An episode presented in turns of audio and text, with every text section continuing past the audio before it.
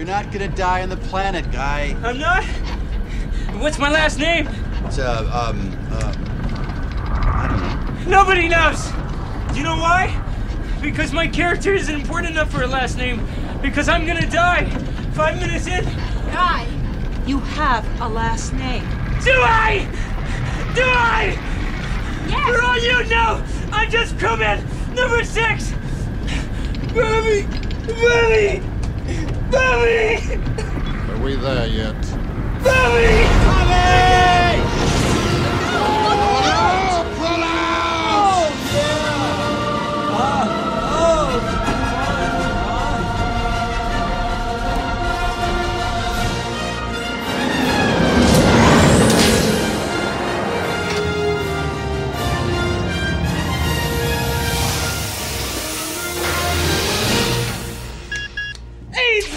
That! It's an alien planet! Is there air? You don't know!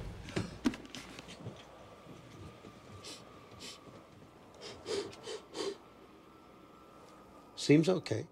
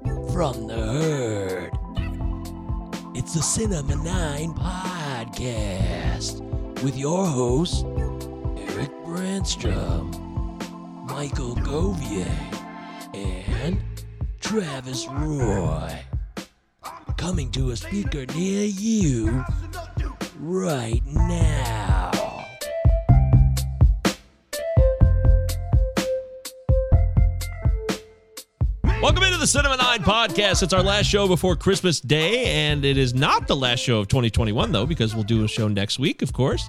I am Michael Govier. That is Travis Roy. There is no Eric Brancham tonight. He is in a big legal battle with Big Pharma, Big Tech, a lot of big powers. He, he sent us a text telling us what he was up to, and I, it sounded like he was in some sort of like, like holiday, like you know, um, commute issue. yeah, he trains, and automobiles. He also made some vague references to the movie The Fugitive, so he may be running for his life. Um, He did. He mentioned Devlin MacGregor. one-armed That's right. uh, yeah. So, Eric, if you're out there, you're watching live right now. Hey, buddy. Hi. Uh, we have our guest today, though, a special guest, and he's from the Pop Goes Your World podcast. It is a excellent podcast. I first became aware of it by following one of the hosts of the show, Chris McBrien, who was a big fantasy baseball guy, but he started doing this show, Pop Goes Your World, with today's guest, Derek Myers. And it's a great show. If you love pop culture, it's right up your alley. You got the great setup with the millennial versus the Gen Xer. So you get a little bit of both worlds going back and forth. Derek, welcome to the show. Thanks for being here. Thanks for having me. It's uh, a pleasure to be here. Uh, always nice to get an opportunity to talk pop culture and some of my favorite movies with other movie aficionados. And um, my my partner in crime, Chris, uh, he he has a very narrow mindset when it comes to movies. If it's anything that came out after 1989, he's predisposed to hating it. so that's one of the things I love about your show is you guys love stuff from the 90s and onward. Maybe not all the time, but you at least give them a, a fair shake. So it, it's nice to be on a show where I know right out of the gate, knowing that my movie came out after 1989, you're not going to just start off from a position saying, I hate it simply because of when it came out. I think we're all technically millennials. I guess. I mean, we're like that weird in between generation. So uh, we're going to be kinder to to those movies. We saw, you know, we saw these movies when you did, probably more or less. Yeah, yeah. I mean, I worked at Blockbuster Video in the late 90s. So oh, you're in good company. I saw everything. And you guys are always calling. There was one of the shows you guys just did, and people were rhyming off their Blockbuster IDs. And I'm like, I was 207222. And Yes. I'm like, we know all our numbers, we know the, the codes. It's like, yeah. That's Um, awesome. Yeah, we're a special cult of people, the former Blockbuster employees. The blue and khakis. Yeah. I always, the We're the army. We're the army of blue and khakis. It really was. Wow, that's universal. I mean, Derek, if you don't know, is Derek lives in Canada, so Blockbuster doesn't matter where it was. Apparently, khakis, blue shirt with the yellow trim, of course. Of course, of course. So today's show, Derek selected. This is Derek's choice. Galaxy Quest, the 1999 film starring Tim Allen, Sigourney Weaver, Alan Rickman, and we're going to find out if that holds up or not in our main course, our main event.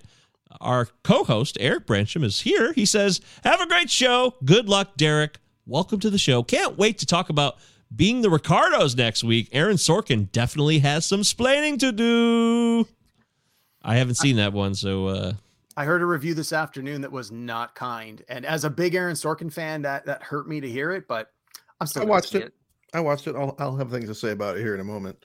Excellent. Great. I didn't know it was uh, available yet. I'll, I'll definitely watch that over the break. Uh, although my life is always a break, so it's, it's just like another week to me, actually. But nice. yeah, well, you know, uh, sometimes you eat the bar. Someday. At any rate, uh, we'll talk about Galaxy Quest for our main event. We're going to cover our quarantine viewing picks as well. But first, we have a little uh, treat for ourselves. It's a little nod back to the old school days of Cinema 9. We're doing a top three. And in honor of Alan Rickman being one of the main stars of this week's selection, Galaxy Quest, we're going to do top three Alan Rickman movies. Did we agree on movies? oh, I just, roles. Movies or performances or roles. I don't care. Yeah, It's a very it's- fine line. it's a fine line. Yeah, you could do either one of that. Uh, was, as we get into that, though, uh, Derek, would you like to comment on your show? I know you just did 200 episodes. Yeah, so you're congrats. that's yeah, three hair here, hip hip hooray! That's pretty cool, man. 200 episodes is a milestone, and you got to feel pretty good about where Pop Goes Your World is heading. Yeah, we uh, we're going to be going into our seventh year. So I mean, like like TV shows, we call them seasons now. So we just finished our sixth season or our sixth year. Uh, we're 202 episodes, I believe now. And uh, I mean, the format of the show has changed a little bit over time. I wasn't actually on the show for the first 50 or 60 episodes, um, but I was able to join on. Uh, there was a, a cast change halfway through.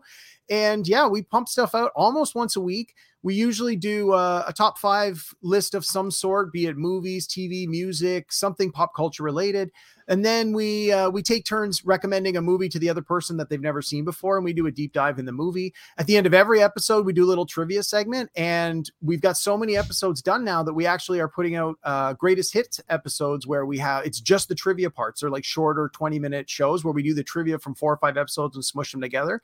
Because people constantly tell us, even if I haven't really seen the movie or it's not a topic I love, the trivia is always fun. So if you're just a, a pop culture trivia person, check out our podcast and look for our greatest hits episodes. I think we got to have about 10 of them out there now. And um, yeah, one of the one of our features we've just started doing is um, like we love movies from the 80s. We love music from the 80s. We love everything 80s at our on our show. So we've been Mm. doing a pop culture fantasy draft of the years from the 1980s. what, what we do is each of us picks three movies, three television shows, three mus- three musical choices, and then a personal pick that we feel is best represents our taste of that year. And then we have a panel of judges comprised of our listeners listenership, and they say who they felt drafted a better team. So so far we've only done three years from the 1980s, but we're going to keep doing that into the next year. And then after we draft a year, we we each pick a movie from that year as a sort of follow up. So so we we cover a wide variety of things. But if you're uh, if you're uh, if you enjoy 80s pop culture, that's definitely a, a, a highlight of our show that we're going to continue into the next year. Who doesn't love that, right, Travis? I, I love that. well, and we're big I- fantasy sports guys, so it, it allowed us to combine. Oh, Travis idea loves fantasy sports. Oh, Yeah. he's huge. Yeah, as you were saying that, I'm like, hmm, what is a draft? I've heard this word. It means beer Yes, to me. I uh, don't know. Yeah, I mean, me and Travis have known each other for decades, and uh, he's never been. I don't think we've ever had a conversation about sports that was not like making fun of it, or I mean, not making fun it, of it. I'm just, I'm, I'm not making fun of it. I'm just, you know, you know what I mean. Though. I'm mystified by it as a as a cultural experience. Yeah, like who cares? Yeah, oh, that's what it was. Okay, Derek, this is perfect. You'll love this. Last week I brought up the movie that's Kurt Warner movie that's coming out on Christmas Day.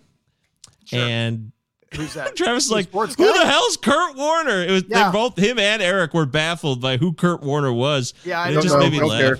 No, the only sport I follow is hockey because I live in Canada. Other than that, I don't know anything. And you guys were talking about it last week, and they, yeah, I was. They were like, "Oh, it's this thing on." What'd you say? Is it Kurt something? And I'm like, "Who the hell's that?" Let's So, see, he didn't know either. no, Oh Jokes on you, buddy. Jokes on you. Look Your at me. I will say is this: uh, Travis has been into encapsulated than you hockey before. You have been a Wings fan at times. That's Yeah, true. yeah, yeah. I'm from I'm from Michigan, but you know your world is smaller than you realize. You, you know you're, you're you're in an echo chamber, Mike. Sports fanatics. Why? All right, so let's get into the top three Alan Rickmans. We'll go from three to one, of course, because that's the way you do it. Travis, why don't you lead us off here? I know you love Alan Rickman. You've always been a fan. Yeah, yeah. I've always liked Alan Rickman. Uh, I'll I'll lead off with a couple of uh, uh, honorable mentions. I mean, Love Actually. He's not he's not my favorite performance in that, but I, I do love the Christmas movie. I know it's a divisive divisive movie. Yeah, he's not very likable in the movie. Uh, January Man also I think is pretty good, although it's been a while since I watched it. And it's also been a couple episodes since we brought up since we brought up John Patrick Shanley. So yes, it has. I guess we due.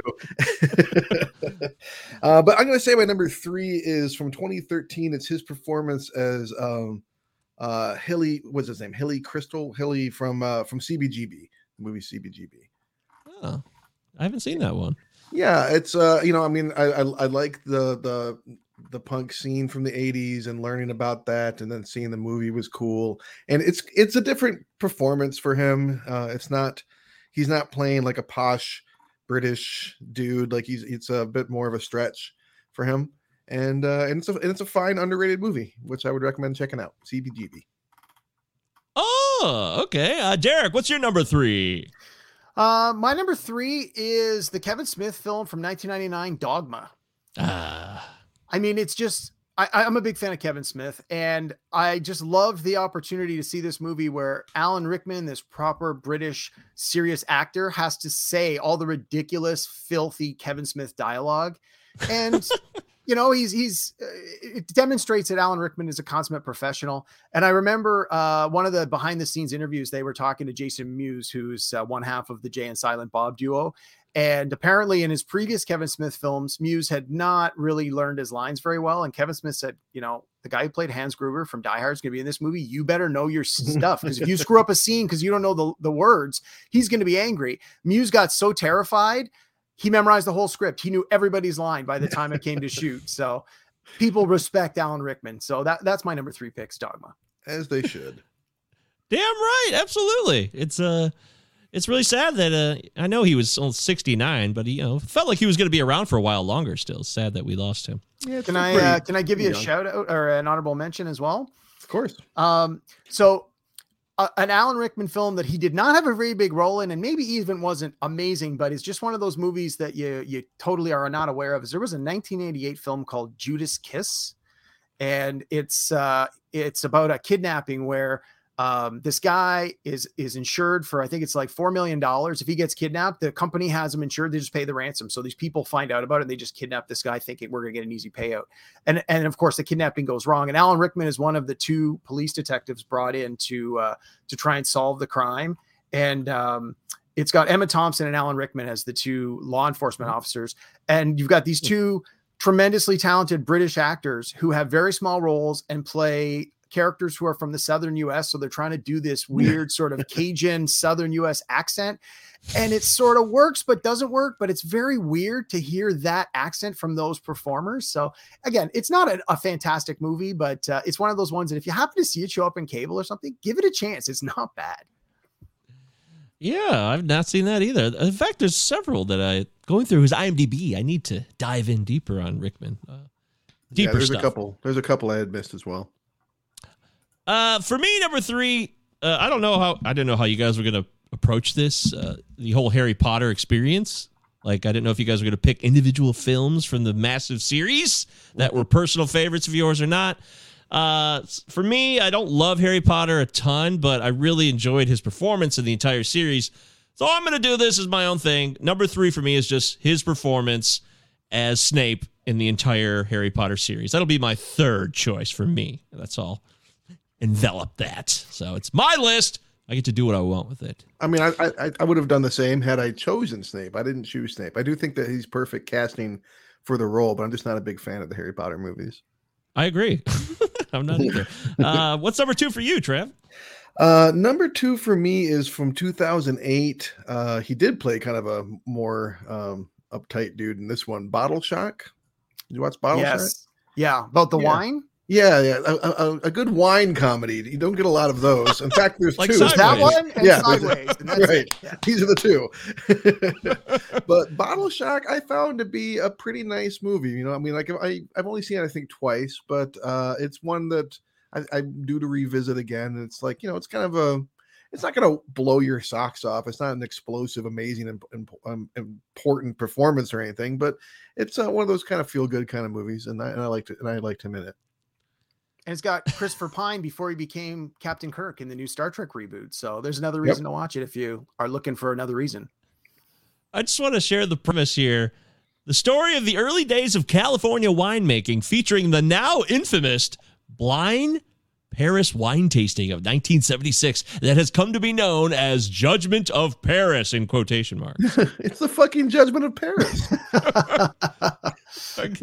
I swear that's probably where they got the Catalina wine mixer thing from. I, I could see it now. Like, oh yeah, let's call it this. We'll just change the wording. Uh, that is pretty funny. All right, uh, back to you, Derek. Number two. So I, I need a ruling on this one. We are here today to talk about Galaxy Quest. Galaxy Quest would be my number two. Am I allowed to pick it, or do you want me to pick a different one? No, no, Okay. absolutely.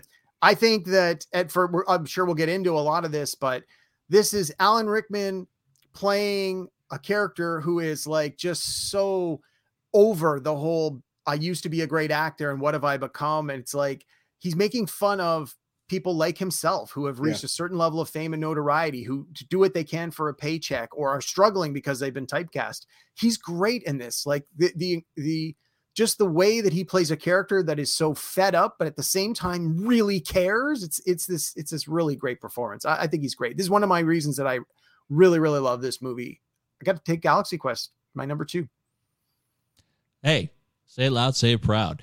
My number two is actually the one you already mentioned. So it's Dogma. I love him in Dogma. He's great. He makes the movie for me. One of the reasons I have always enjoyed Dogma. So that's number two for me.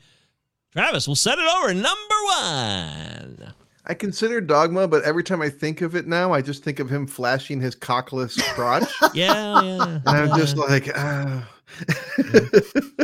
uh, I'm going to say my number one. Ah, it's not a surprise. It's an obvious choice. I mean, how could I not pick fucking Die Hard? Die Yeah. Hard. I got to say. Any it. any other answer is wrong. Oh, my number one is, of course, Die Hard. mine is not. That's yours, Derek? Absolutely, there was no question. I thought you were just Yeah. going to say, let's just strike Die Hard off the list and then pick our next three. And when you didn't do that, I was like, okay, well, so we're doing a top two plus Die Hard. Basically, It- I'm not trying to be contrarian. I it's actually, I mean, Die Hard's all right. I'm not a huge Die Hard guy, and he's great your in Die? Hard too. He's good. Can I guess your number one? Yeah, Is it Robin Robin Hood? Yeah. Thieves. Yeah. yeah. That's Right. for me. That was part of my like growing up, and that movie came out, quoted the shit out of it all the time, and that movie meant more to me. And I just enjoy. It's, it's a great performance. Nobody would argue that either. In fact, if he's not in the movie, it's even even bigger piece of shit. So, Oh, it's unwatchable without him. oh yes, But, yes, I, I mean, would in, agree. in, in the Roy household, two lines: cancel Christmas, and because it's dull, it will hurt worse. Because it's Those- dull. Yep. Those You two lines were, those, were, those lines were yelled often in hallways and bathrooms and whatnot. Yay! That's great. Yeah, You ten thirty. You ten forty five. Bring a friend. this guy's just a scumbag. He doesn't hold back. He dives all the way. Yeah, bring a friend all the way into the role. Eh, but he's angry about it. And bring a friend. Yeah. yeah, that's good stuff. So, Alan Rickman, thank you for giving us wonderful entertainment over the years. And Yeah, that was our top missed. three. Yes, You very much missed, missed. So, sorry. Let's slide into the next segment, as they say. I don't know if they say that actually at all. You said that, I'm, so I'm saying it. Yeah. Quarantine viewing picks. And by the way, some people, somebody asked me last week, like, why do you call it quarantine viewing picks? Like, well, we started, you know, in like a quarantine world, and that's very much what we call it. And I still like the term. I, I'm not trying to bring up a negative connotation or bum y'all out. It's just quarantine picked up. There was a massive increase in movie watching across the landscape. And I think that's pretty safe to say. Yeah, it's when we started the podcast. It's when I mean, like, I was watching like 30 movies a week for a while. Yeah, I was really, I was thinking of you.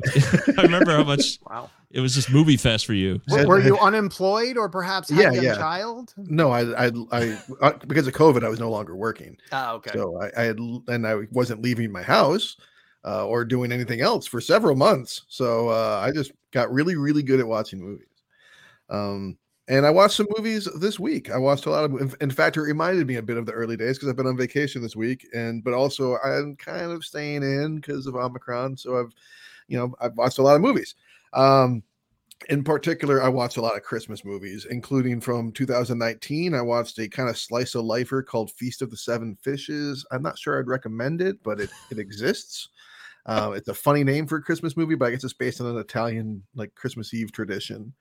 Yeah, Um, uh, Deary's wife Christina, she does this. The sea, Yeah. the, the seafood thing. Okay, yeah, the seven a- fishes thing. Yeah. very much a thing. So uh, th- that movie exists, and so if you celebrate that way, that then you might particularly get some joy out of this movie. It does have um, um, Joey Pants in it, and it's got uh, what's his name, Arbuz Ray Arbuzo, who who played Little Carmine Jr.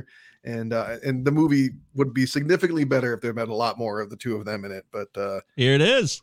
Speaking of Sopranos, Oh, Speaking of Sopranos, we should take a moment to say thank you to our sweet and considerate and thoughtful co host and friend, Eric, who sent both me and Mike a copy of The Sopranos. We're going to give The Sopranos, uh, Talking Sopranos podcast a plug now because they need it. Uh, their, their show's uh, book woke up this morning. So thank you very much. Um, very, very appreciative of that. Thank you. Eric. sweet man. Woke up this morning. All right, there you go. Thank you, Eric.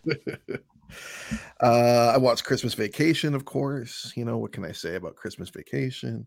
I watched the Santa Clause 2 because I had seen the first one a million times. So I actually had uh, two two Tim Allen movies under my belt. Tim Allen Fest. A little bit, a little Tim Allen which I've seen that before, but you know, it's been a while.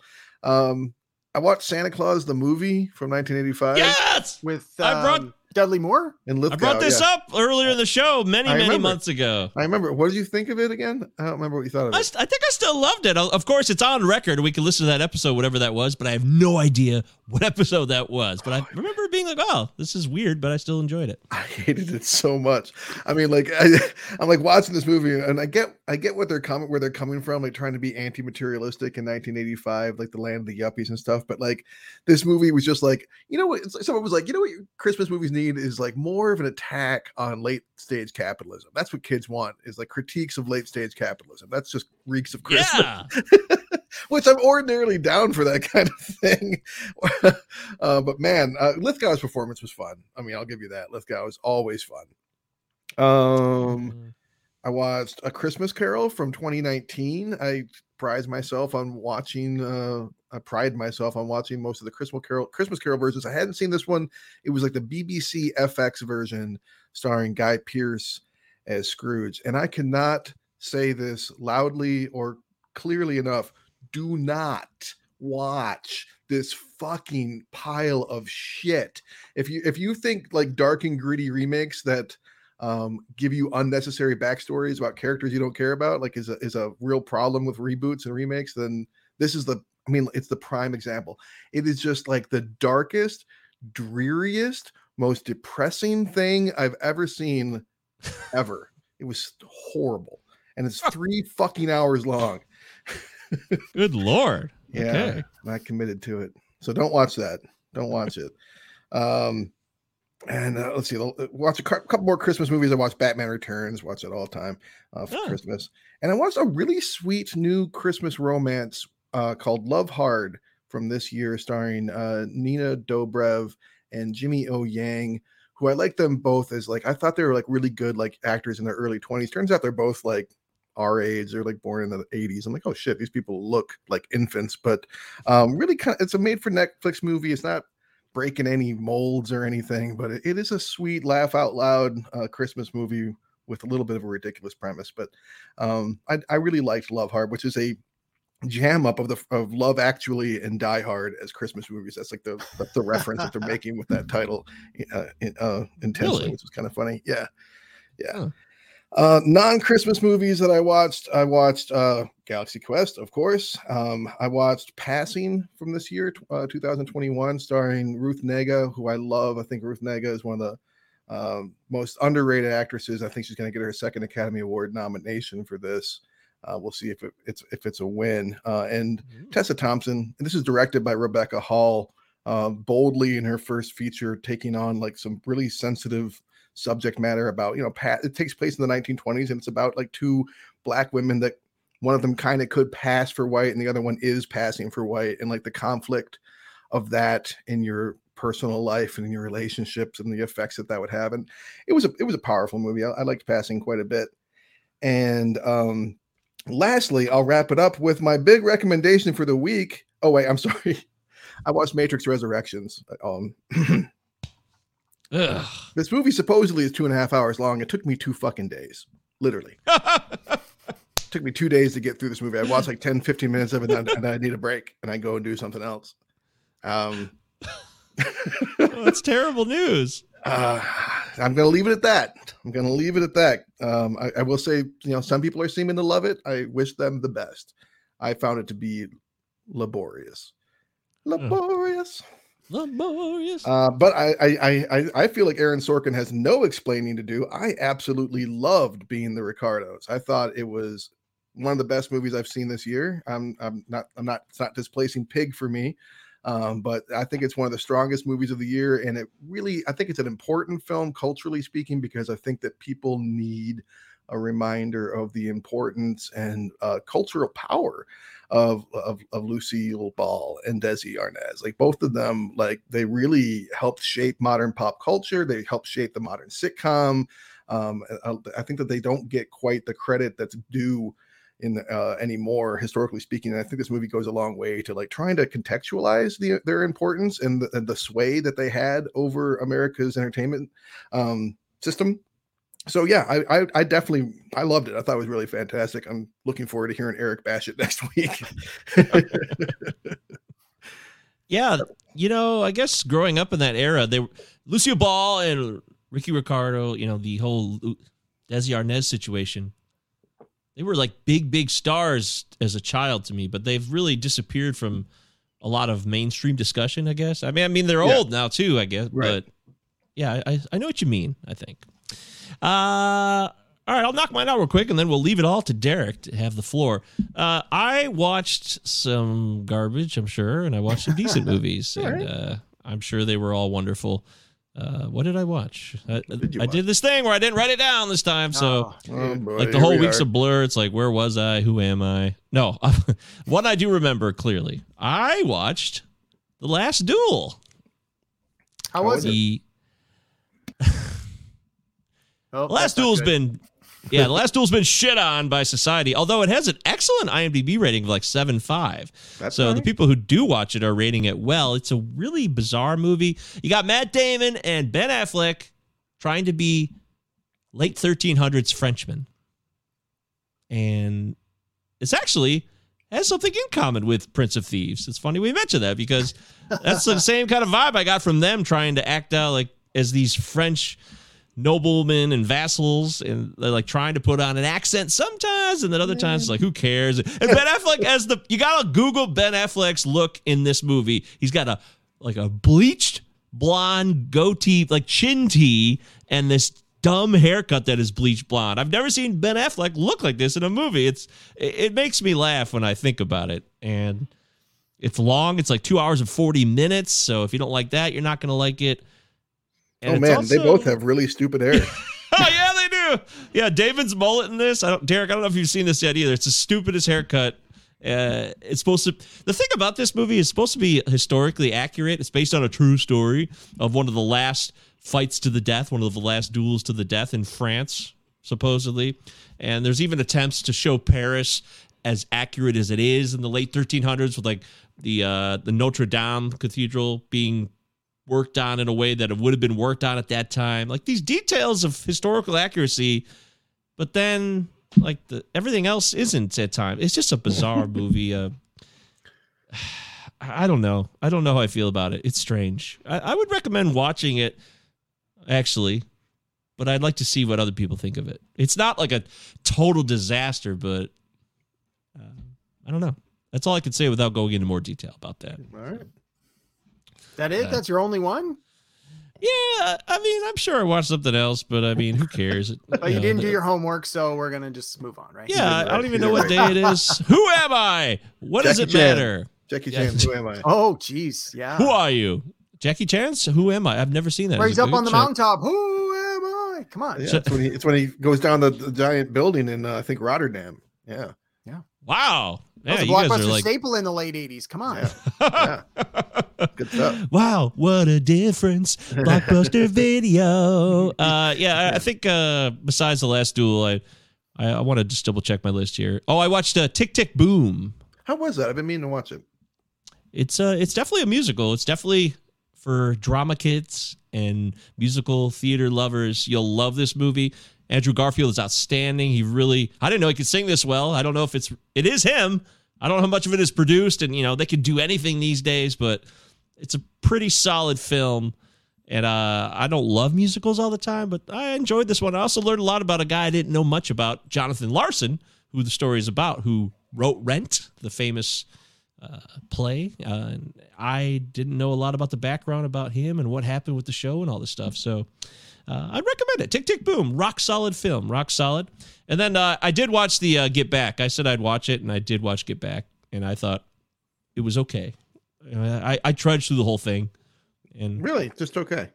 yeah, I wasn't like blown away. At there's a lot of times where it's just like was so. Uh, it wasn't as interesting to me. I'm just like I'm sitting here watching these people do the thing, and Yeah, it, it was it was dragged a bit. it needed about two hours cut out of it. Honestly, I mean, like six six hours would have been plenty. I think. Um, I know, agree. A, a two hour film would have been too short, but I do think that there are moments where it's like, okay, yeah, I do kind of feel like I'm sitting while someone else is at work. Like I'm Yoko, just sitting here while watching other people work. That's it. That's perfect. I mean, that's the best way to sum it up. Couldn't say it better myself. Uh, have you seen Get Back, Derek? Not yet. It's on my watch list. Um, my wife is a huge, huge Beatles fan. Me, I'm sort of like I came to the Beatles very later in my life, so Yeah, I'm with you. I, I like them. I enjoy them, but their their you know da factor just never really hit with me. I I, I certainly enjoy their music, but Sure. I'm not the big fan that a lot of people are, especially a lot of people my age group and older are just like, oh, the Beatles. I'm like, you know what? Give me the Foo Fighters all day long. The Beatles, they're good. Yeah, I respect him. I'm with you there. Uh, that's how I'll leave it. Uh, yes, two hours less would have been beneficial. I agree, Travis. That's a good call. But uh, there you go. That's what I watched. And I will say this, though, when we do the next show, I guarantee I will have my thoughts on licorice pizza. It's my top priority. I'm going to go out there. I'll wear three masks. I don't care what it All takes. right. I want to see licorice pizza very badly. I'm very excited for that. So, Yeah, me too. yeah, well, let's go see it together. Me and you. Come on. I'll Yeah. bring a 12 pack of Cherry Coke Zero. Ooh. yeah, that's how I'll get you. All right, let's turn it over to Derek now. Derek, this is your chance to tell us what All you've right. been watching, what you'd like to recommend. The floor is yours. Okay, so uh, here in Canada, around this time of year, they always give us uh, free channels through our cable provider in an attempt to get us to buy them for the rest of the year. And so we have this pa- movie package where there's four channels. One's dedicated to movies from the 70s, the 80s, the 90s, and the 2000s. And what I usually do is I just set up my recorder and I record a ton of stuff that I haven't seen in a while or I've never seen before. So I got a chance to go back and and visit or revisit a couple of classics, but I got a few on the list I'd never seen before that I finally got a chance to see. The first one is the movie All That Jazz. You guys seen this one? It's from I think 78, 77, Oh, 70, somewhere in that neighborhood. It's got Roy Scheider, the guy from Jaws. He was nominated Mm-hmm. for an Oscar. It it's a story of Bob Fosse, directed by Bob Fosse. It's fantastic. And I'm Oh. not a big musical guy, but the dance sequences, the choreography, this movie was great. I watched it and sort of went, "How have I never seen this before?" It was fantastic. I, I can't recommend can't recommend that one more strongly. It was great, even if you're not like "Eh, I'm not a song and dance musical. Trust me, give it 30 minutes, and if you're not in love with it, then just turn it off. But I, I think most people will realize that far into it, they're like, I need to know where this is going. It was fantastic. I got a chance to revisit a, a classic that I have seen many times before, another musical, The Rocky Horror Picture Show. I hadn't seen it in I've a s- while. Still never seen that, by the way. I've never. Yeah. I know all about. it. I feel like I've seen it because it's been so kind of redone and discussed in pop culture, but I've never actually sat down and watched it. No, I got a chance to go down, uh, sit down and watch it again. I was pleasantly surprised at how many of the music musical numbers and songs I actually remembered all the words to. So I'm sort of watching it and singing along, which again, I don't I two musicals in one week is is very uncharacteristic of my mu- movie habits, but there we had that. Then, mm-hmm. of course, with the new Matrix coming out, all the other ones have been on TV. So I had to watch the first one again. I happened to sit down right as it was starting, and I thought, well, I'll just watch the first half. Oh, I'll just watch the next 20 minutes. Oh, I'll just watch the next, and the next thing I know, I've watched the whole movie. So you can't say enough good things about the original Matrix film. It's fantastic. It holds up. It's so good on so many levels. Not two and three. Uh, two has its moments. Three is pretty weak. I actually want to rewatch three before I go and see part four this weekend, and I'm not looking forward to my part three rewatch. But I figure if I don't, I might not get enough out of part four, so I'll do my part. Um, I had a chance to watch an 80s movie classic that I had never, ever, ever seen before The Adventures of Buckaroo Banzai, Ah, which also has Lithgow. We were just talking about Lithgow. yeah. I'd never seen it. I knew very little about it. And it has this fantastic cast and it's got this huge cult following. And I was very disappointed that I didn't think it really held up. I had a hard time really understanding why so many people love Buckaroo Banzai as much as they do. But yeah. now don't I, can say either. I've seen it. And that was sort of my my goal is if nothing else, I want to be able to at least cross it off my movie list and say I've seen Buckaroo Banzai and now I can. As a cinephile, sometimes that's the only reason. to Well, that was all that jazz. That was exactly. I thought, Yeah. well, I'll watch all that jazz. Come on, it's a classic. And I, Right. that one I really enjoyed. Um, we went out and saw the new Spider-Man movie. I, I won't say anything really about it spoiler wise because I know some people haven't seen it, and there are a lot of things that potentially can get spoiled in this. So if you are a fan of the MCU or a fan of the Spider-Man movies, uh, Tom Holland or, or any of that stuff, I strongly encourage you to go see it. And the internet will ruin things for you if you haven't seen it. If you don't see it soon, so if you are interested, I encourage you to see it soon. yeah, I'm running out of time. Yeah, you Yep. should get on it. Um, and then uh, I saw so Tony Scott and Ridley Scott are two of my all-time favorite movie directors. Tony Scott, even I, I have him in slightly higher regard than Ridley Scott. Um, R.I.P. Tony Scott. I got a chance to watch the movie Domino, which I had never seen before.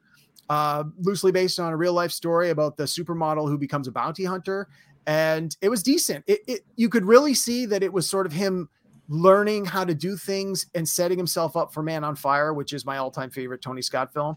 So Domino, very Huh. stylistic. It was decent. Again, had a big cast, a lot of people. You're like, you know, a lot of who, a lot of like that guys. You're like, oh, I know who that is.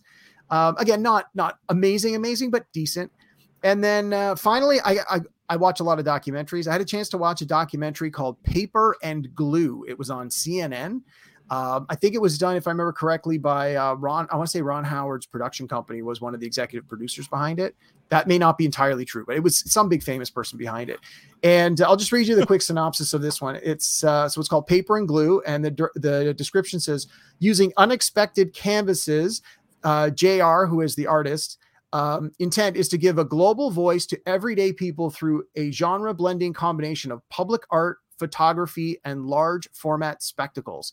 Basically, what he does is he's a photographer, he takes pictures, and he turns his pictures into these giant posters that are like 100 feet by 120 feet, and he pastes them on the side of a building but he does it in such a way to um, to bring attention to various social issues and and people who don't have a voice.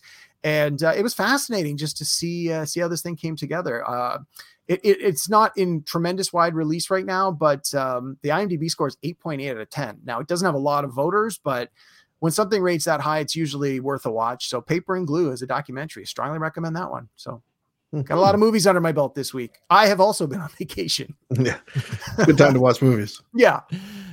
Oh, that's wonderful. All right. Thank you, Derek. There it is. Those are the movies that people have watched on the show that you are absorbing right now. Whether it's live on YouTube, which you can sub our YouTube channel, we will welcome that as we head into 2022. Always looking for more subs. And Spotify is now rating and it's live. So you can rate our show five stars on Spotify by just clicking on the little star there below the description. It really happened, Travis. You were right. And it's here already. So it's an exciting time for everybody here. Rate us five Big deal. It's a big deal. It yeah. is. So, so Yeah. please do rate us five stars. So far, not enough people have rated us for it to even show up. Um, What? or- from what I can tell. So uh, please uh, help us out. Get on there. Mm. That's a load of crap. I uh, I am on my phone right here, and I have rated our show, and I've rated Pop Goes Your World five stars. Derek, just so you know, right here. Thanks, Look sir. There it is. There's a oh yep, boom. Done. I did it. Nice. Yay! All Pop Culture right. World. Yes. If you're listening to the podcast, you have no idea what's happening, and I'm sorry for that. Okay. Let's get to our main event now. Live here with Derek Myers from the Pop Culture World podcast. Me and Travis and Derek are going to talk about Galaxy Quest, the 1999 film, starring Alan Rickman, Tim Allen, Sigourney Weaver, and a host of others. Does it hold up or not? Well, we'll find out at the end of this segment. How did I come to this? Not again. I played Richard III. Five curtain calls. There were five curtain calls. I was an actor once. Damn it, now look at me. Look at me! I can't go out there and I won't say that stupid line one more time. I can't. I won't. Well, Alex, at least you had a part. Okay? You had a character people loved. I mean, my TV Guide interview was six paragraphs about my boobs and how they fit into my suit.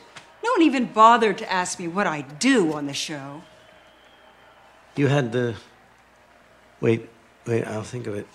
I repeated the computer, Fred. Whew! Your commander is on deck. Ha ha! Wow, that smog is thick today, huh? Am I too late for Alexander's panic attack? Apparently not. You know, you should get that looked at. Travis, do you remember the first time you saw this film? Take us back in time. I, I do remember. So this movie, uh, we may not be doing a Christmas movie uh, this year, this episode, but it did come out on Christmas Day in 1999, Oh, and uh, I did not see it in theaters. In fact, I don't think a lot of people saw it in theaters. To have a Christmas Day release and have it be, um, what would you call it, original intellectual property was uh, kind of a bold choice. But this movie has uh, definitely grown in terms of uh, g- gathering a huge cult following. Following, I wouldn't say it was a bomb or anything, but it, it like it came and went from theaters. But by the time it came out in uh, on video, I was working at Blockbuster at the time, so I watched it. You know, the week before it actually came out, and fucking loved it and talked it up to people and uh, a lot of people watched it that i know and a lot of people that i know enjoyed it and this seems like to me it's really a surprise that this is the only one of these we got for, for the um, affection people seem to have for this movie what about you, Derek? Do you remember the first time you saw this movie? Uh, not specifically. Uh, I'm sure I saw it in the theater because around that time, uh, again, I also was working at Blockbuster Video. My wife was working at uh, uh, one of the record store competitors. So between her ability to buy things th- at sell through very cheap and my ability to get free rentals, we watched everything, and we were going to the movies all the time. Again. Young people, a little bit of disposable income. We finished school. We were still working retail to pay down some student debts. And so we, we saw everything. So although I don't specifically remember seeing the theater, I remember seeing it when it came out. And just uh, just like Travis said, we would talk it up to our friends. We would talk it up to the customers wh- where we worked.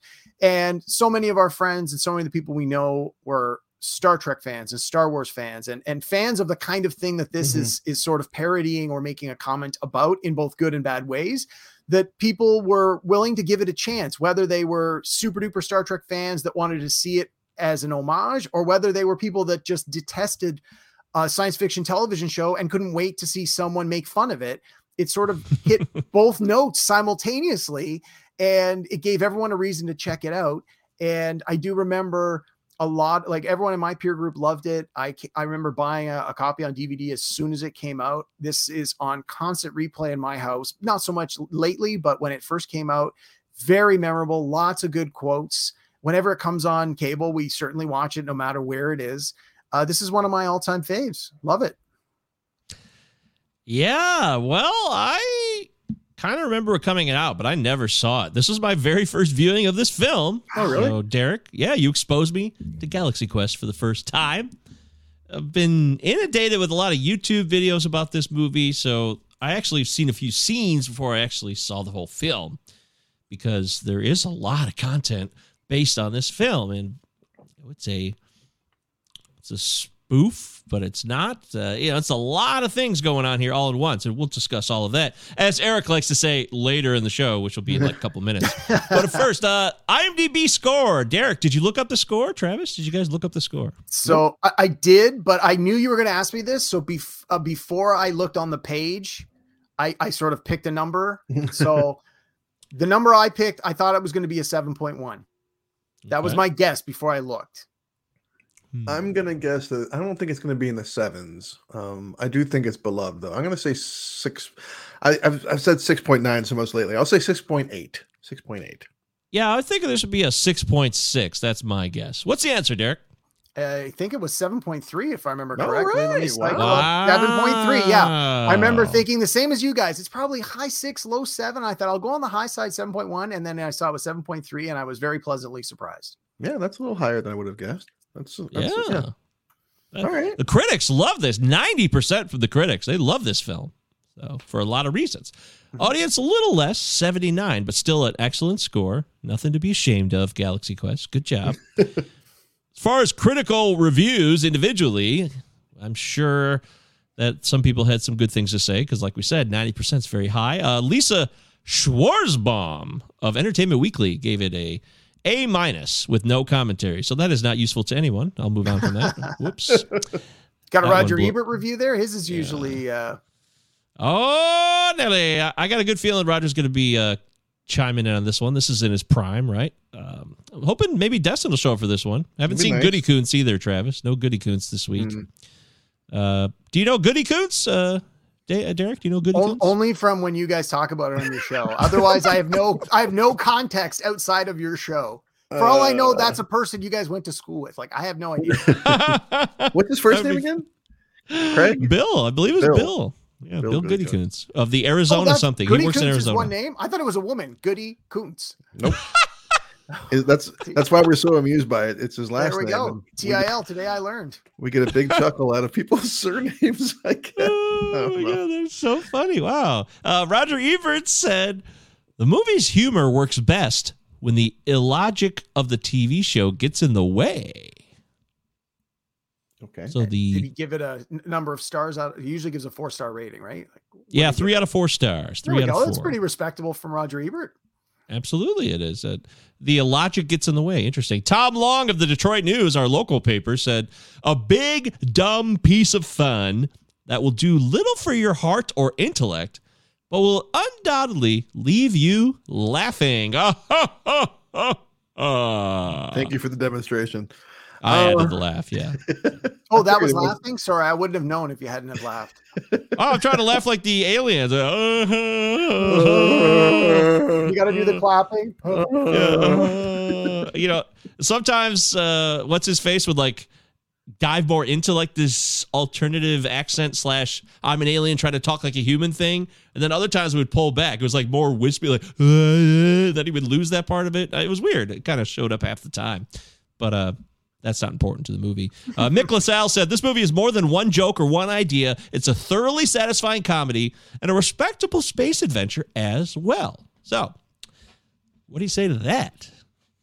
I I agree. think that yeah, I think that's the think that's movie's main strength is that yeah, it's like a spoof slash homage, but it's also a genuinely like good action flick. Like there's you know there's real stakes and and all that going on. So uh yeah, I think that hits the nail on the head pretty well.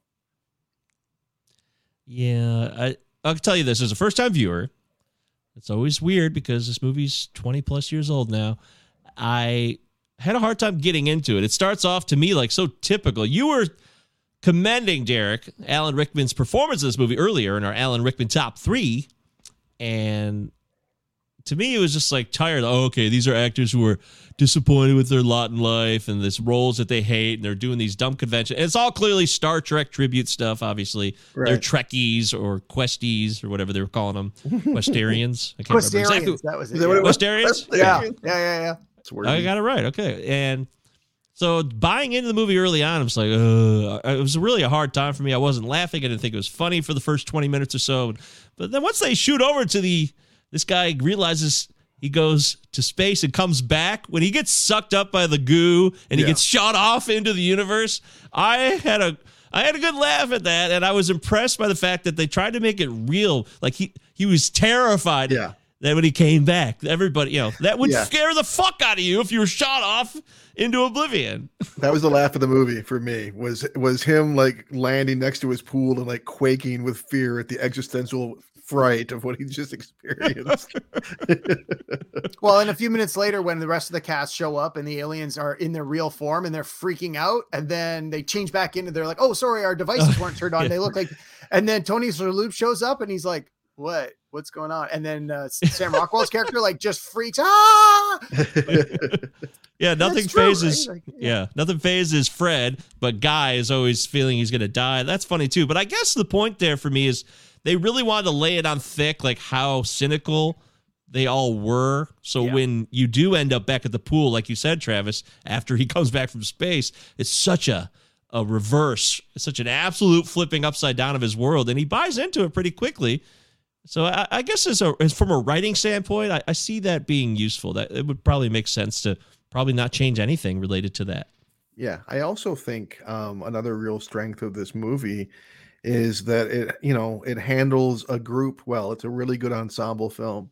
You're introduced to a like a quite a few different characters on uh, you know from both from Galaxy Quest and that from the show, the actors, and then the aliens, and then you know one or two of the villains and uh, there's a lot juggled and the, these characters are all pretty unique and they have their own little stories and their own little things. Each one's kind of got their own their own thing going on. Some of them we spend more time with than others but i think the movie does a really good job at handling a large group of people and making us care and be entertained by all of them and giving them giving them their all, all their due for the most part yeah, I mean, I'm a, a, big fan of the Star Trek franchise, and we always talk about that when we're doing various uh, storytelling. And it's like, you know, you have some episodes where all the cast are featured, and they're not always that great. But then, you know, when you're doing 20 shows a season, you have uh, a data episode, a Worf episode, a Captain Picard episode, where you focus mainly on just one character so you can tell a stronger story. And I think that was the real potential challenge here. The real risk was that they were just going to focus on Tim Allen's character as the captain yeah. or the, the commander, they call him.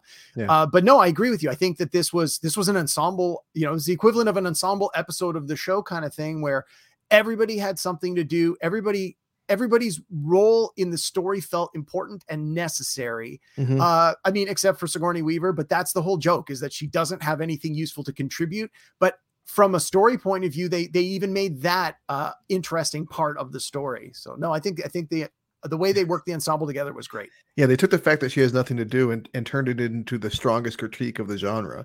Yeah, yeah, it was brilliant. Oh, Oh, that's it. Okay, I hadn't thought about all, it like all, that. Yeah, her only job is to repeat the computer, talk to the computer, and have her cleavage out. Yeah. And and like, and on one hand, it's like okay, you're kind of playing into it, but like she, the way that she handles it, and the fact that she is a sci-fi queen, uh, I think that you know these things combined really helped like make it a, a meta point here. Well, she's got that great scene where she says, "I only have one job on this thing, right. and it's a stupid job, but I'm still gonna do it." It's like you know that's that's exactly what these performers were given, right? Or or performers in roles like this. It might yeah. be a stupid movie, it might have crazy ridiculous dialogue that makes no sense, but when you're a performer, you need the you need the job, you need the experience, you need the exposure. So you take what's given and it's, you know, it's not necessarily their place to to critique it in the moment. It's just you do what you do. And I think again, yeah, I think exactly what you said about her her character and the the spotlight they put on her is is perfect.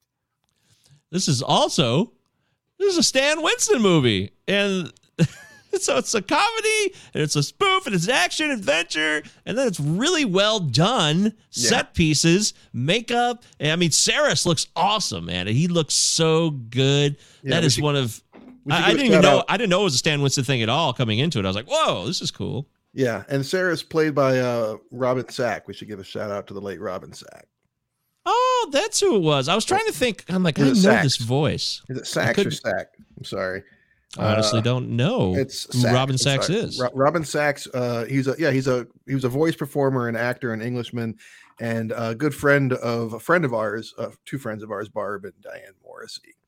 oh, really? Yeah, which is the only reason I would be aware of the guy. Otherwise, to be honest with you, because he spends most of his time on in film behind masks um, and that no kind of stuff. But he, but he, did hey. a really good job as Sarris. Yeah. Hey, Barbara Die. If you guys ever listen to the show, uh, hello. Yeah, uh, they're huge movie, yeah, movie buffs. Um, yeah. So, but that it all doesn't look terrible. And this is 1999, so some of this is CGI, like the little cute little alien looking people when they go down on the planet to do the surface mission, and then They're they end up being minors, these. not minors. Like, yeah, they're three years That's- old. Man, we quote Yeah. this movie has so many good lines and quotes. That that's one that we use all the time. Whenever there's a news story about like actual miners, like coal miners, my wife and I turn to each other. They go, "They're miners, not miners," or anything where they talk about underage kids and they say, "And then the miners did this." So that's just a line that never gets old, never goes away. It's never not funny. Yeah, th- but that that's true. That's a good one. But there's also CGI looks pretty decent. It doesn't look terrible to me. Uh, Except so for kudos- Griddock. Uh, I think the rock monster looks Yeah, terrible. okay, Oh, yeah, yeah. he's He looks like though. something out of a PS1 game. You're Yeah, probably right about that. But other than him, yeah, I think that the, the CGI and the practical effects mix pretty well here. Yeah. If, in the so this movie has an ending that is so it's so riddled with like it's so meta on top of meta. It's too meta to even like function because they crash back into the real world. It's not a TV show, into a con, into like a Comic Con, a Trekkie Con, a Questarian Con. Yeah. And then they all uh, come out QuestCon one by or something, one, being introduced. They've just saved this alien race. They've saved people's lives. They've saved the galaxy, maybe. And, then it's just like back to business, like nothing ever changed. So the audience buys all of it. They're all cheering. When Tim Allen and Sigourney Weaver make out, like, oh, woo, romance. It's just uh, it's so many layers going on in that Yeah. ending that uh, you could we could spend a whole show just talking about that. It's pretty uh, it's pretty impressive to probably pull that off. He kills a sentient being in front of a lar- large audience, and they all just laugh. Like they don't think to themselves, "How did this clearly a living organism, this bipedal thing, just vanish once he shot it? Where did it go?" Yeah, right. Well, I assume they all thought it was just part of a staged thing, but yeah, Yeah, yeah. no, it's it's just it's a ridiculousness on, and of course he does the rolling before he shoots at the end. The whole thing does the rolling help? Yeah, it does. but it doesn't because he loses his gun. right. Yes. So Um, yeah, yes, there's always gets- so many nods. Yeah. and everybody gets an uh like every like everybody gets their send up you know captain kirk gets his send up uh, you found a way to get your shirt you know to lose your shirt um acting as a, in hollywood gets a send up uh geekdom gets a send up the the actors themselves on the other side get get a send up it's uh you know everyone but it's it's all done fairly lovingly you know which is the key point here it's not it's like it's not making fun of this this is not like a a mockery Right, right. Yeah, I mean it it yeah, exactly. Um it does take itself seriously, at least seriously enough to sort of make its point, and it's Yeah. not that tongue-in-cheek wink wink look at us aren't we clever it's uh, i mean there's a little of that sort of meta going on but that's that's part of the whole thing of fandom is fandom and that's part of the reason I, I suggested this movie for this for this show is fandom is fandom and and the fact that this is sort of a send up of nerd fandom from the late 90s which is uh, you know a critique of this the fandom from the 80s and 90s it definitely still holds true to this day if not more so like look at how big and commercial an event like the San Diego Comic Con has become. Like it went from a literal comic book show with a few comic people having panels to now it's like that's where you launch stuff and and Right. it's just grown exponentially.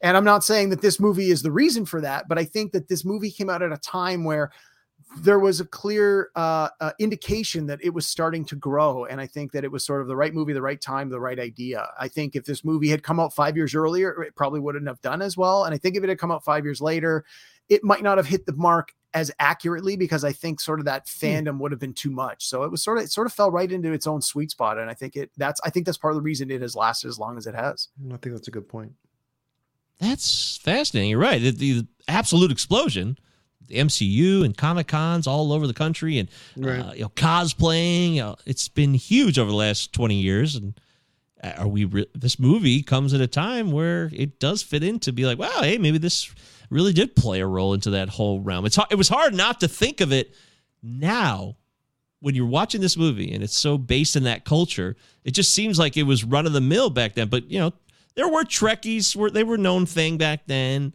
in the but, that, but, nineties. but they were like distinct. As Yes. Trekkies. Yeah. like we were, Yeah. we were they aware were- of them because of their conventions in a way. Like, wow, these people still care about this TV show from 30 years ago or whatever it was. yeah, and they were ridiculed in a way too. Right. Yeah, I mean, it wasn't that many years before this where you had things like the Saturday Night Live sketch where William Shatner's like, you know, move out of your parents' basements. Have you ever kissed a girl? Like that was the joke was let's make fun of these people for being super fans. And this movie comes out at a time where there's starting to become a little more acceptance of being a fan of a of a niche uh, franchise or a science fiction or whatever you might be. And then and like today, people are fans of absolutely everything. Like you It's can meet one guy who says I'm a Star Trek fan, the next guy says I'm a My Little Pony fan, the next guy says I'm a movie I'm a horror movie fan. It's like, but you can all enjoy your thing and and respect other people for having their own their own fandom. And this movie, when it came out, there was still sort of a little bit of a stigma around this where Sure. like I uh, like I'm a big Dungeons and Dragons nerd. I played Dungeons and Dragons for 40 years. And I have a buddy that I went to high school with who was an is still an in the closet gamer. Like he doesn't want the people that he met in his adult life at his job or that he met when he went to school to know he's a, a Dungeons and Dragons player. Even when he started dating his wife, he told us, "Do not mention the fact that we play D&D anywhere near her." And because he was embarrassed, he felt that this was this this thing to be ashamed of to have this this this love of some nerdy something or other. But today Hmm. that that's just not the case. And and so again, when this movie came out in 99, it was sort of it was right on that cusp of do you tell people that you're a big Star Trek fan? Oh, I love it. I love Next Gen. I've seen all the movies, I've seen all the original series. Or are you just like, yeah, I'm a movie guy, so I'll go see this. Like it, it was sort of an interesting, an interesting, uh, you know, sweet spot at the time. I would also now this is something I did think about. Fan service has exploded. The MCU being one of the leading charges of this. Star Wars even too. A lot of fan service in film, and it's something uh, I've had several discussions with different people from different points of view on it. Some people love it. Other people think it's yeah. It's like why are we being so sycophant like in our movie making. Other people think it's cool that the fans have more control or more say, you know, the, the Snyder cut, things like that. Um, and maybe this movie is partly to blame because the whole Justin Long character and the whole sequence that we see at the beginning, like you mentioned, Derek, he gets chastised, he get a life, but then they need him and tell him how real it very much is. And, and by the way, when he goes out to throw away the trash in a life or death scenario, that was funny too. Taking out the trash. I think he does a really good job, Justin Long, in this role. It's a small role, Yeah, he but very, does. very believable. Yeah. This would be the first I time lo- I would have seen him, I'm sure. Yeah, it I was love- early for me. The uh the scene where uh where he's running out with the the roman candles and the parents are like what are you doing and he explains it and then the, the dad just looks to the mom and goes well at least he's going outside so again it's still that even in the movie you have people making fun of these Right. fans so again i think that says a lot about the time and when the movie came out And Susan now, from of course- Seinfeld is the mom, by the way. She, that's right. I knew she looked familiar. Good. Um, but uh, yeah, now things have completely 180 reversed, and fandom defines pop culture now. I don't know if you guys saw this uh, viral image going around lately of uh, it's a you know a conversation that was from uh, "Am I the asshole?" on Reddit. It was like this kid like complaining, like, "Am I the asshole?" Because I don't want to get into Marvel movies and Harry Potter and Star Wars and all the shit that my parents are cramming down my throat. Like every picture, every event, every holiday is centered around some fictional story. And I have to like wear some fucking costume to like just have Thanksgiving. And I was like, damn, like like you know, there's a whole generation of kids being raised that are like, Jesus, fuck, enough with the fantasy and the sci-fi and the comic book shit. Because and like where for us, it was like so in 99 when this came out like this was a big like this was like like something that that was both kind of making fun of sci- sci-fi but also like genuinely good sci-fi was pretty rare like it was still rare in 99 That's a great point. That's a Mm-hmm. really good point. But also in 99 you have the matrix which is Right. is definitely like a huge step forward for the science fiction Oh, genre. Yeah, it changes and, and so again you have this movie being this sort of uh tongue-in-cheek homage action comedy which which is saying its own it's giving its own message it's got its own thing to say. And then you know it within uh, i think the matrix came out like in march or april like it was much earlier in 99 but within that same calendar year you have the matrix which is just like hey sci-fi movies can be awesome and and and be more than just let's shoot lasers or fight robots. And uh and again it's like they really the matrix just reset the bar for what sci-fi can be. And this movie really shines a spotlight on how fandom can you know what fandom can be in the most positive ways. Yeah, I guess you're right. That uh, that you guys explained it quite well because I've thought about that for a lot of minutes last night, surprisingly. And uh, I, I'm not going to blame one movie for any situation that Hollywood No. finds itself in anyway. So that's well said. Um, Uh, what else? Uh, what else is so great about this movie that I'm missing? I mean, it's a comedy, it's action adventure, it's slapstick in moments. The dialogue's goofy. You got great, great side characters in this with Sam Rockwell playing Guy, Yeah. like you said, Tony Shalhoub. I think the two of them go a long way Yeah. in, in this movie. And that again, it goes into the, the casting. It's not just the uh, the fact that it's an ensemble film and that you have these memorable characters. They they they're, were really smart about their casting.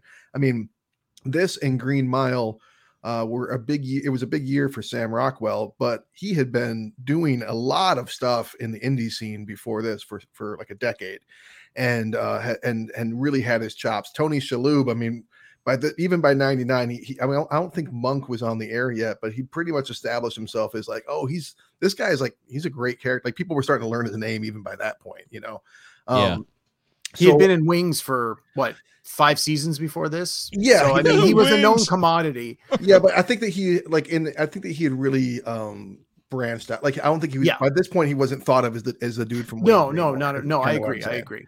Yeah. Um, so I think that the the really strong acting and these characters, both in, these two in particular, I think are, are really really funny. Almost every quote that I wrote down was was a line from Guy. I mean, Oh, like just He has just the best lines. constantly through the movie, just just just and even just his del- oh that's not right. Just his delivery of stuff is is is just so great. And then, um, is Tony Shalhoub supposed to be playing an Asian?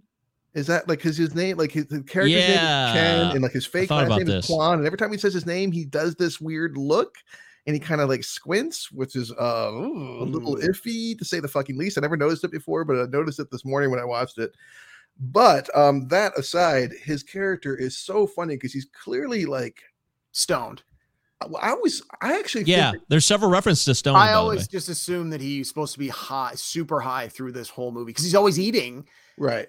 Well, that was always, and just his casual, like, "Hey guys," uh, like that. Yeah. that uh, I mean, you never see him actually taking anything like that in the movie, but I think that's the strong implication. there was a I think I want to say it was Hollywood Reporter that at the 20 year anniversary of the film did a really great um oral history and he talked about how his character basically played like it was like a you know he he wasn't really high anymore but he had just smoked his brain away and like you know like through the 70s and 80s and like as a celebrity had just like he was like completely zoned out stoned out.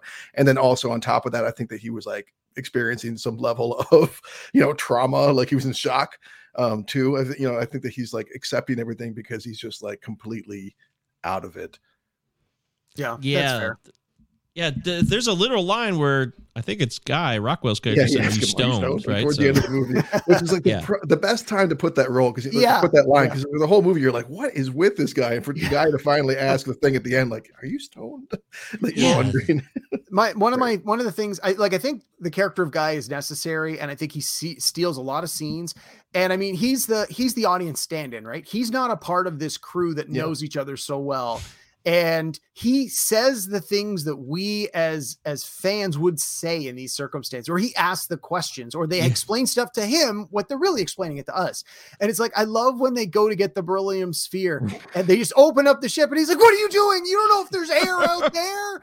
And then That's and a then good you get point. that whole thing, the Right. miners, not miners, and then they're, they're- you know, Sigourney Weaver's character's like, "Oh, they're cute little aliens," and he's like, "Yeah, they're cute now, but then there's going to be hundreds of them." And then, do you guys even watch your do you guys even watch this show? That's a great line. Yeah. That is a good line. And they're like, "Guy, you're going to be fine." And he's like, "Yeah, what's my last name? I'm not even important enough to need one. I'm going to be dead before the first commercial." It's like just everything you ever wanted to say to the characters of those shows. Like it's just so perfect. You can tell that the writers of this show of this movie are clearly, clearly huge fans of Star Trek and Babylon 5 and Battlestar Galactica and, and all the other sci-fi shows that came in the 70s and 80s. Like there's this love, this clear understanding and love of the show.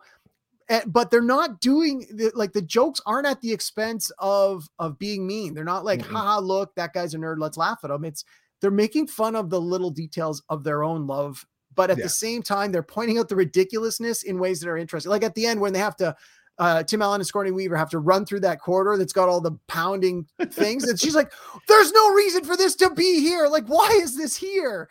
But again, it's one of those things from the TV show where you have to create peril in every episode. Right So it's just, it's Ah, still good. that's a great point. Yeah, great peril constantly. Great, terrible peril. Uh, David Howard wrote the story, and Robert Gordon wrote the screenplay. I'm not really familiar with them. The only thing I knew beyond that was Robert Gordon also wrote Men in Black 2. So that's really the extent Oh, yeah. of Huh. their careers. Uh, Interesting.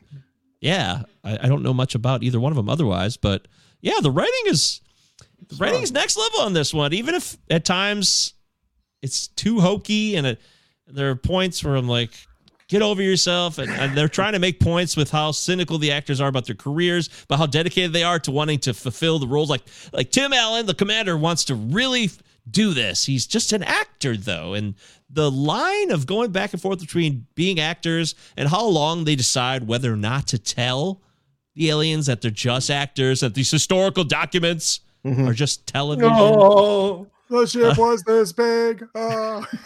Good God, yeah. Uh, some Oh, of Enrico that, Colantoni is so funny. in oh, this. he is. good. He's It's so funny in this. yeah. But he's, sorry, keep going. He's no, he's no. That's it though. It's like some of it drags a little bit. It's like just you know, tell them the truth, or uh, they made it so. You have such a stupid movie, and when it gets so real, when Sarris has them on lockdown and he's up on the the torture bed there, and they finally tell him the truth that they are just TV actors. Uh, I I thought it was it didn't really land as well for me. Like this is so serious. Just for Well- me, that's how I saw it. Let me give you an example. I mean, I'm not going to argue against that, but let me give you an example of what I think is really, really great writing in this movie, uh, which is the constant return of the by Grabthar's hammer line. right? so by Grabthar's hammer, what a savings! What is a so savings. fucking funny. And like we're it's set up real early throughout the movie that he hates saying this tagline. He doesn't want to say the tagline. He doesn't want to hear other people say the tagline to him. But when he finally utters it in the movie, and you're not, I wish that you were a little more connected to the character that that that, that dies. I think they could have made that connection a little a little stronger. But I think that's pretty well done to like to put him to the point where like not only does he say it, like he says it with conviction, and it has it's like an important and crucial thing for this person to hear as they die. Like I think it's actually pretty powerful. Yeah. No, that's a good point. I like that. Yeah, Uh, okay. yeah, that's that was done better. If you're going to compare those two, and those are fair comparisons. Yeah. Yeah, I guess that the end for that character and the eventual arc of Rickman's character getting to that point, even saying, let's say the mantra as they try to unlock the uh, door to get more oxygen. That's right. I forgot. Yeah, you're right. They're like they're building towards that, and that guy's so earnest that Right. that actually comes off fair. I'll give you that. Yeah. Um, one of my uh, favorite little Easter eggs to do with this movie is actually on the DVD, and I assume it's on the Blu-ray as well. I've never upgraded my copy, but with many uh, DVD and Blu-ray purchases, they have a second audio program in SAP where you can get the movie dubbed in another language. Hmm. Uh, in Canada, it's almost always in French, and I know with the US, it's often in Spanish. Um, with this movie, they have an audio track option where you can play it the entire movie. It's overdubbed in the alien language, so the entire movie is just. the whole, Good it's an hour and forty-five That's minutes of so just funny. that. So if That's you're like- hardcore dedication. Oh, it is. Like I thought, oh well, this will be funny for a few minutes, and it was. And then you're like, oh my god, this is like goes on and on and on. So it's it's just again, it's one of those somebody had way too much time Yeah. and they thought let's just throw this on here as a little wink wink bonus. And it's always been one of my all time favorite Easter eggs on a DVD. And I love that someone got paid to do all that. So Oh, of for them. course. Good day of work for them. Yeah. that is exactly what happened. It's so funny. You're right. It, it's such a this is a bizarre movie at times. It really is. It it all the layers are really quite textured, and you wouldn't know that. You wouldn't know that from looking at this, like looking at the posters and you know Sigourney Weaver's cleavage. Uh, but you, I think, can you not be tied in to the Star Trek culture and really appreciate this movie, or, or does it really matter? I think it I think it helps, but I'm I'm not I mean, I'm not the world's biggest Star Trek guy. And uh, you know, but I am a big sci-fi guy. So I, I think it's like any other um any other homage or send up or Yeah. parody. If you know and are familiar with the the property that they're that they're sending up, you're going to get more out of it. But if it's a quality product, in this case, if this movie's a quality movie, you don't need to have that background to understand it and to get the most out of it. And eh, I think this movie does a very good job of of setting the stage. So if you even if you've never seen a Star Trek episode, you've never watched it, you're not very familiar with it, or maybe you don't know anything about it at all, I think it it it it lays the seeds pretty strongly at the beginning to explain what had happened. They're washed up actors. They were in this show. It's been 20 years. They're still trying to hold on to this one little piece of glory that they had. They've memorized dialogues. They know, like, remember that thing in episode 81? They know the episode numbers. Like, clearly, this was the best their career ever got. And at 20 years later, they're still trying to cling to that tiny bit of of fame. And then the movie goes from there, and it's it's a send up of that. And uh, so I, I Hmm. think it works in both ways. I also want to say I think that this movie has my favorite product placement in it of all time, which is when they're crashing on the planet and um, Fred is eating the handy snacks, like the little he's spreading the he's spreading the little thing of cheese with a little plastic doodad under the cracker and eating while everybody else is freaking out. That is so fucking funny. Oh, that's funny. a handy snack of all things. when he, brought it from Laredo home. has to drive for the first time, fly the ship oh. out of the garage, if you will, out of the spaceport. Uh, that is that's really good. I, I'm not even into Star Trek at all either, but imagining that you they've faked this stuff for years and now they're, I mean, it's just as you have it designed on the set. That's how it works. So you gotta like let that go and just say, yeah, well, I'll just do what I did on the set and it'll drive the thing. But the fact that he's moving this massive spaceship and it's dragging against the wall there. and It's he's embarrassed. They're all nervous. Uh, that's that's pretty cool. I'll, I'll give the movie props for that. We have a early Rainn Wilson hanging out in the back, waiting for us to notice that he's going to be famous someday. Yeah. That's right. Sure. yeah, he's just chilling. He's got, like, one line. definitely. Yeah, I think he does. He introduces himself as some type of person that runs something. and then ends up not really having much to say for the rest of the movie. It's like, oh, that's too bad. Also, uh, you look through the IMDb trivia and all this stuff. Supposedly, this was a darker movie. Uh, there was a much darker tone, but they cut it down to PG after test audiences didn't like it. So I Uh, wonder what that movie right- would have been. That may have been the right call. This movie did not need darkness. No. I don't, I don't think. But I noticed when I rewatched it this week, there were a few scenes where the language had clearly been overdubbed. Like Sigourney Weaver clearly uses the F word at one point, and you can Screw read her lips, and they Yeah. changed it to "screw this" instead of "f this."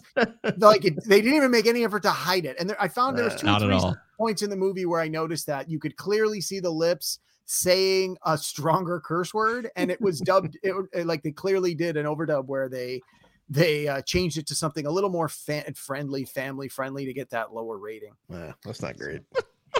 Yeah, yeah, that's true. There's also so Sigourney Weaver's character is a clear homage to the I don't know her name, but she's a Star Trek girl who got probably way too much fandom and obsession thrown her way. She was a beautiful woman, but she From was Next and they- yeah, I believe it was Next Generation. Star Trekkies would know more about that than I would, but a lot of that character is very real too. And I actually thought a lot about that after the fact. A seven of nine, right? Isn't that what it is, Derek? Seven of nine. That's the Uh, yep. homage. I assume that's who that's supposed to be a, a, a send up of. Yeah. Jeri Ryan's her real name. Yeah, Yeah. that's her name. Yeah. So, Yep. Um, well, uh, anything else, guys? Uh, we're almost getting to that point where we gotta gotta I call found- it out. I found it really convenient of the mines to go easy on um, on the Galaxy Quest crew and then kill everyone from the alien from the bad alien side. That was nice of the mines. Yeah. like, they drive nice the whole thing. It just doesn't really affect them. It's just an unple- It's like a bumpy trip, and then they gather them all up and throw them at the other aliens, and it kills them all. I'm like, oh, okay, that's convenient, but that's fine. Yeah. Hey. Hey. That's That's fine. fine. it's that kind That's of fine. movie. Yeah. It's all good, right? Yeah. Yeah, Yeah. Like Grabthar's hammer. It's My, fine. my God. Uh, Derek, yeah, before we go into it, uh, is there anything else we didn't cover? You selected this movie, so I want to make sure we get you on the record while you're a very special guest for the Pop Goes Your World show. Uh, no, I think we did a pretty good examination here, a good deep dive. I, again, I, I I love this movie. I've seen it probably between ten and twenty times. Um, I, I mean, I've seen a put a list together not too long ago of movies I've seen more than twenty five times, and it's a ridiculously long list. So when I say I've seen a movie ten or fifteen times, that that's not really a big deal in my overall movie watching. But but this You one definitely. Strange Wilderness? no, I haven't.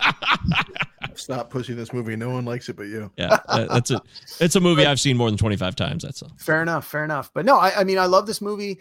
I've seen it many times. I think it's got a lot of great quotes, a lot of repeatable quotes. It, it's there's a lot of lines from this movie that are repeated in my household many times as certain cir- circumstances come up. I think Sam Rockwell steals almost every scene he's in. He's got some of the funniest bits of dialogue.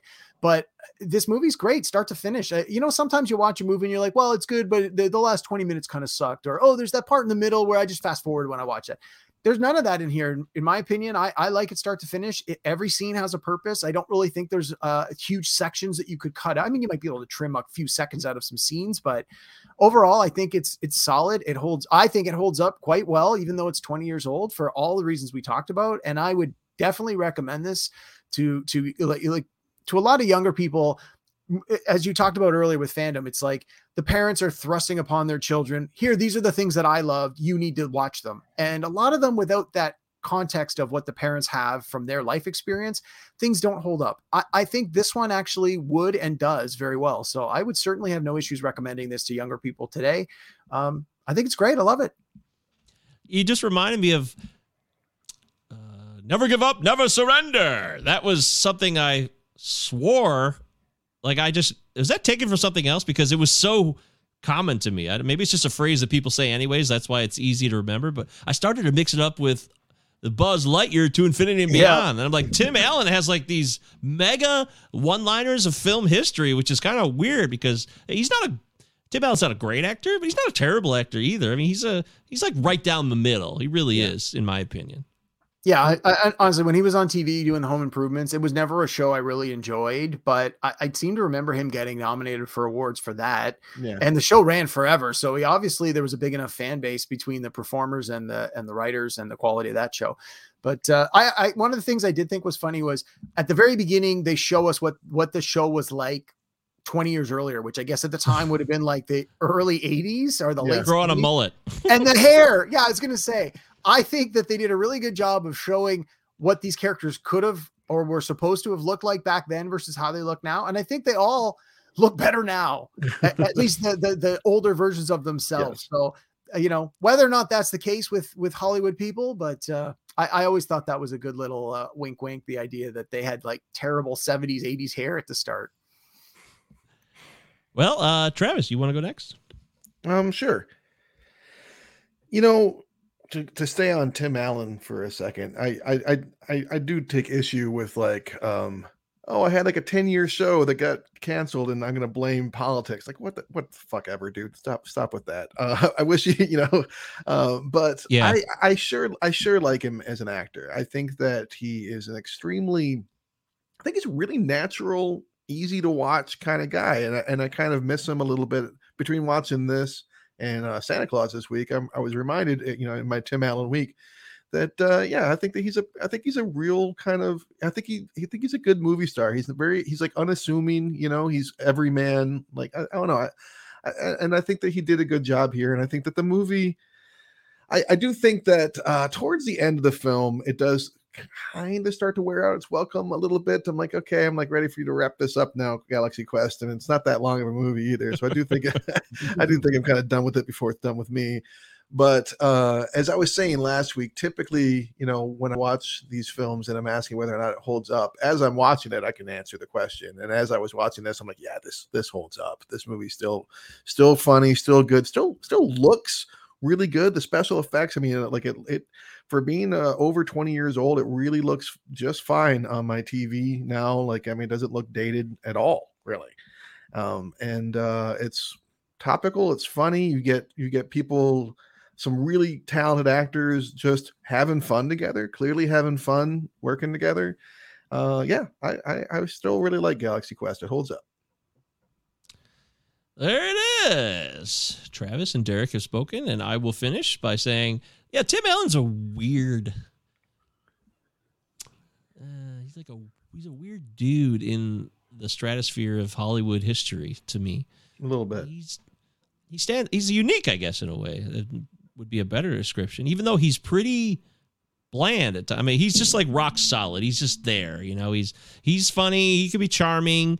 Uh, you know, he looks handsome. He's not a grotesque human being mm-hmm. for the most part. Uh, for the most part, you yeah, he's just like uh he's rock solid, but he in that way he is kind of unique in uh, not having like really defining specialties about him that some other actors may have, like a Tom Cruise or a Denzel Washington or something. I don't know, but uh, there is something about him that you will gravitate to, and even if he has, you know, he's got political views now where he makes things are divisive. When he was doing Home Improvement, it was just a show and it was just a guy, and those things didn't exist. It didn't seem like back Then. No then. one talked about him. That was great. Remember? Yeah. Yes, exactly. Yeah, that's how I remember. Then again, I was a teenager and I was clueless. So, you know, things change. Mm-hmm. But as far as this film goes, I think you made the right call here, Derek. This is really, really meta movie. It's one of the most meta movies we've done. I'm going to stand behind that. And I wasn't expecting that. So Well, I'm glad you a enjoyed movie it. can pull that off. Yeah, anytime a movie can pull that off, I say kudos. So I'm gonna say it holds up too. I, I will I will say that. And I'm not even a big fan of this type of stuff. I'm really not, but I am a fan of comedy and spoofs and attempts to like take things and kind of flip them over and reverse them and put them into flip mode as Busta Rhymes used to say back in the 90s. I think So, movie- Michael, sorry, Sorry. let me ask you, Mike. If you uh, if you had to give this movie a score out of ten, what would you? As as someone who came to it new today, like this was your first time seeing it, what would you give it? I think a 7 out of 10 is solid. That's fair. What about you, Travis? You've seen it before. What do you give it? Uh, and now that you've rewatched it recently, yeah, seven sounds good. I think that's actually what I gave it on IMDb. yeah, and I I Oh. I'd go probably a little higher, probably seven and a half for me. But yeah, I think that's right in the right ballpark. So we all seem to be in about the same place with this. Yeah. Yeah. I'm not getting any Galaxy Quest tattoos, but uh, yeah, it's, it's it's a it's a totally enjoyable movie. Well, I mean, we'll always have this. I kind of liked it better for those that are listening, not watching. Mike has the images behind him, and he's arranged it in just such a way so that he sits perfectly still. It looks like he has luxurious long blonde hair, and uh, Alan Rickman and Tim Allen are locked up on either side of him, like Charlie's Angel style. It really looks perfect. Uh, we should make that the uh, the image for the YouTube. Love a bye. Nice. Yeah, look me. Uh, so if you want to see this, you can always check out our YouTube channel, subscribe to it, and whenever we go live, which is once a week on Thursdays around 7:15 p.m., that's usually when we go live. You can see it, and all our, our old episodes going way back are available on the YouTube channel. So, Derek Myers, though, you are the guest of honor. You've done us proud. You certainly are clearly among our class of movie aficionados, cinephiles, movie buffs. You definitely belong here. Uh, Um, tell you us. could you could like Fright Night more.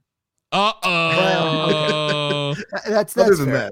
that, uh, you know, well, I mean, you'll have to go back and listen to the latest episode of Pop Goes Your World and, and get my full take on it. I don't hate it. I have some I have some critiques, which I think I articulated pretty well on the show. you but, did, and I uh, do recommend listening to the episode. It was a good episode. and I appreciate that. So for everyone listening, uh, please check us out. Pop Goes Your World. We we do it usually we do a new episode every week. It drops very late Thursday night, very early Friday morning, and uh, we're on a, a hiatus for a couple of weeks over the Christmas break. But come January, we'll do our uh, 2021 year in review. Then we're right back into our usual shtick. So uh, guys, thanks for having me on the show. I had Yeah, a great thanks for coming time. Uh, if you ever want me to come in, I'd be happy to come back. Uh, either whether you want me to recommend a movie or whether you've got a movie you just need someone to come and, and chat about it. Um, I, I've been listening to all your your back episodes, and I'm shocked at how close our our movie tastes are. You have a lot of really obscure, deep cut movies on your on your list that I love, like the Fire in the Sky that, that you did a few weeks ago. That's like one of my guilty pleasure movies. Uh, you did Just Friends last week, again, a movie I love.